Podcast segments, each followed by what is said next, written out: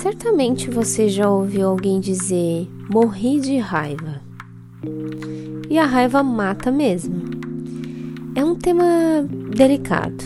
Rotulamos alguns sentimentos como ruins e frequentemente nos vemos recusando-os, é, como se fosse algo errado e vergonhoso senti-los. E quando a gente finge que não sente, é aí que mora o problema.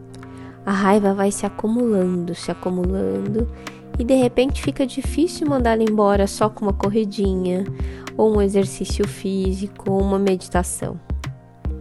E mais desafiador ainda é não explodir, né? Então bastam coisas cada vez menores para a gente voltar à tona todo o sentimento. E é importante dizer que a raiva inflama os sistemas do nosso corpo, pois ela leva a adrenalina para o coração. E essa aceleração dos batimentos cardíacos levam inclusive até a possíveis infartos. E além disso, a raiva também é um sentimento que empodera, pois dá vontade de gritar, quebrar, esmurrar, não é?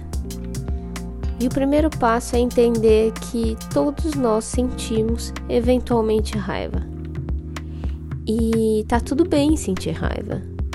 Depois de reconhecer e assumir esse sentimento dentro de si, é hora da gente colocar para fora. Então, depois da gente reconhecer esse sentimento dentro de si, é hora de colocar ele para fora para que a gente não acumule essa energia no corpo e acabe desenvolvendo alguma doença. Por isso, as dicas são: por exemplo, faça meditações ativas, coloque aquela música que te empodera, prepare um espaço com almofadas ou travesseiros, ou até aquele saco de areia para boxear, se você tiver. Volte no momento da raiva. Imagine pessoas, situações e descarregue. Descarregue no travesseiro ali sem dó. E a outra dica é gritar. Se você tiver a possibilidade de pegar um carro, dirigir ali de vidros fechados, grite. Grite, xingue, tá tudo liberado. Se você não tem um carro à disposição no momento, pode tentar gritar no travesseiro e solta tudo, tá? Fique tranquilo que o som é abafado. E por quanto tempo eu faço isso?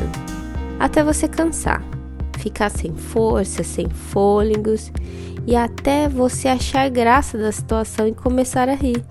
E acontece, viu?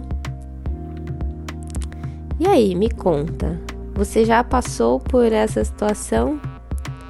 Já usou alguma dessas dicas? E se você tem outra, deixe aqui nos comentários.